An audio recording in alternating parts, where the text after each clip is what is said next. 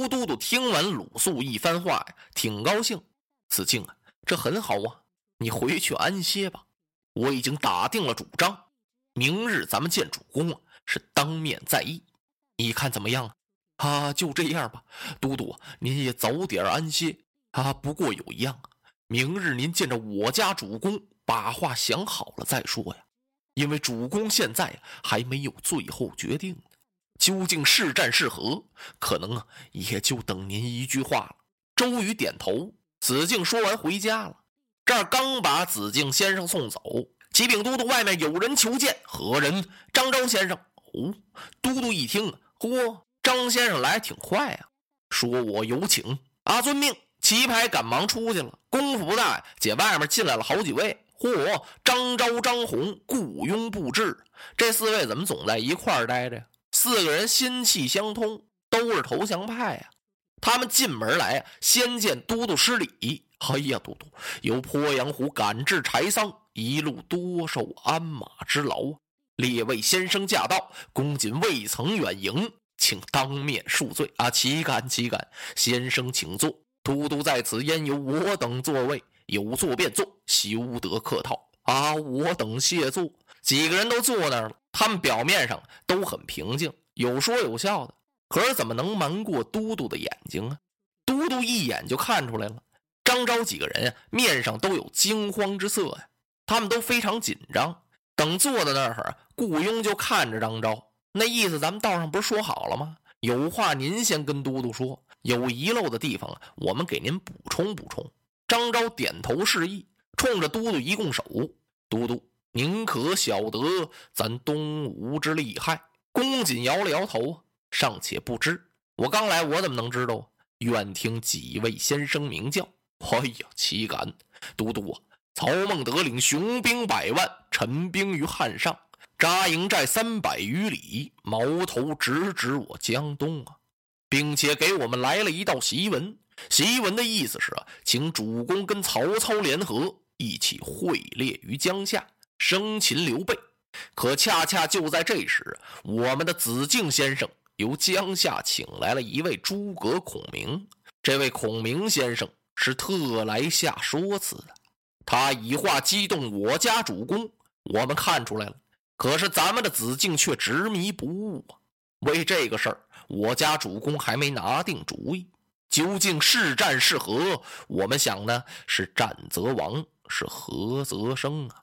那么主公一定要请都督一决，就是您去给拿主意。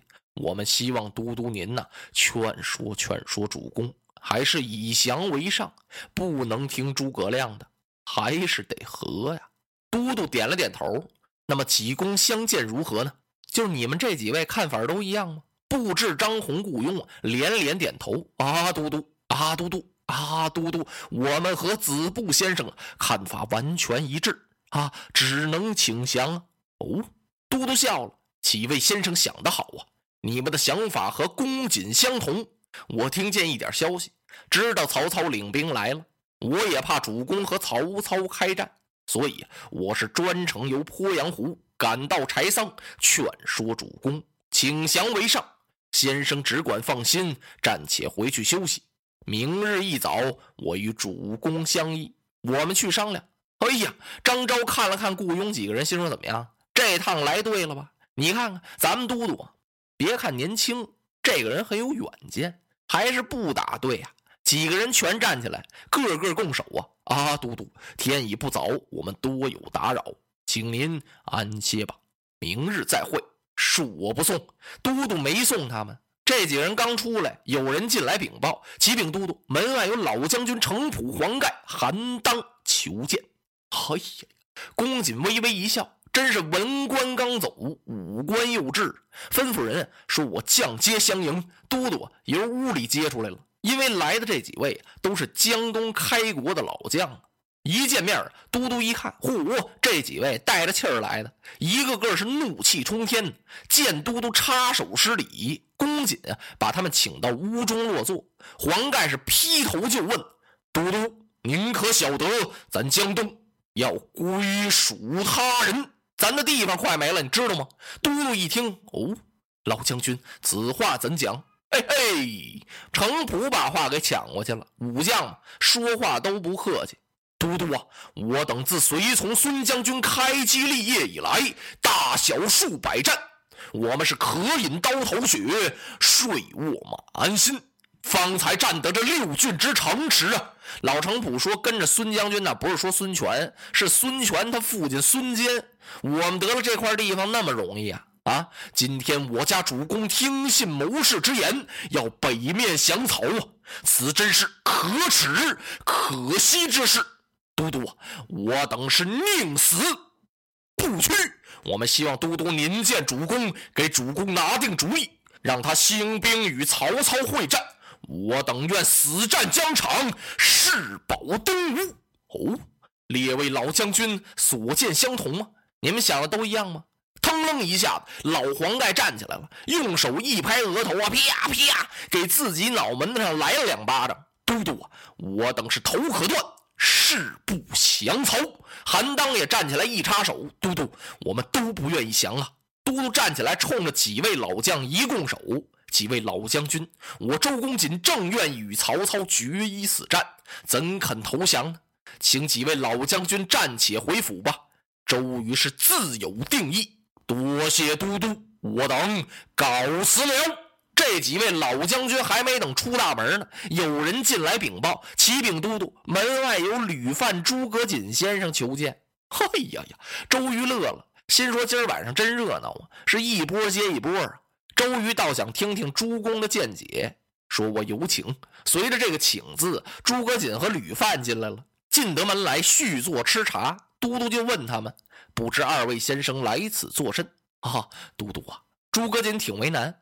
因为舍弟孔明由汉上来到江东，据说是他家主公刘豫州要连接我东吴共伐曹操。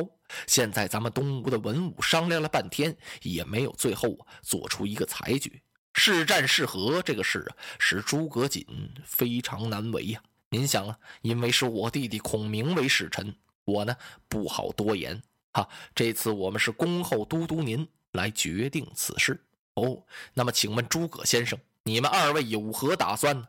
诸葛瑾啊，看了一看吕范，吕范没词儿，哎，瞅着诸葛瑾，心说：“你说吧，怎么说都行。”哎，诸葛瑾想了想，哈，都督啊，以我们看来是降者易安，战者难保啊。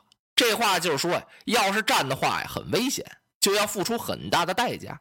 可是要按照那些主降派做呀，东吴也得完。诸葛瑾这两句话呀，把周瑜给说乐了。二位先生，请回府吧。周瑜自有主张，来日咱们同至议事堂，和主公一起商定。好啊，是。看来人家送客了，也没法在这再坐着了，向都督告辞。这二位走了呀，吕蒙、甘宁来了，再把吕蒙、甘宁两位将军送走啊！已经深夜了，周都督坐在这儿是冷笑不语啊。他笑什么呢？他笑曹操，这个人特意的猖狂了。你敢藐视我东吴没有能人？他笑孔明，居然敢由江夏来到我东吴游说。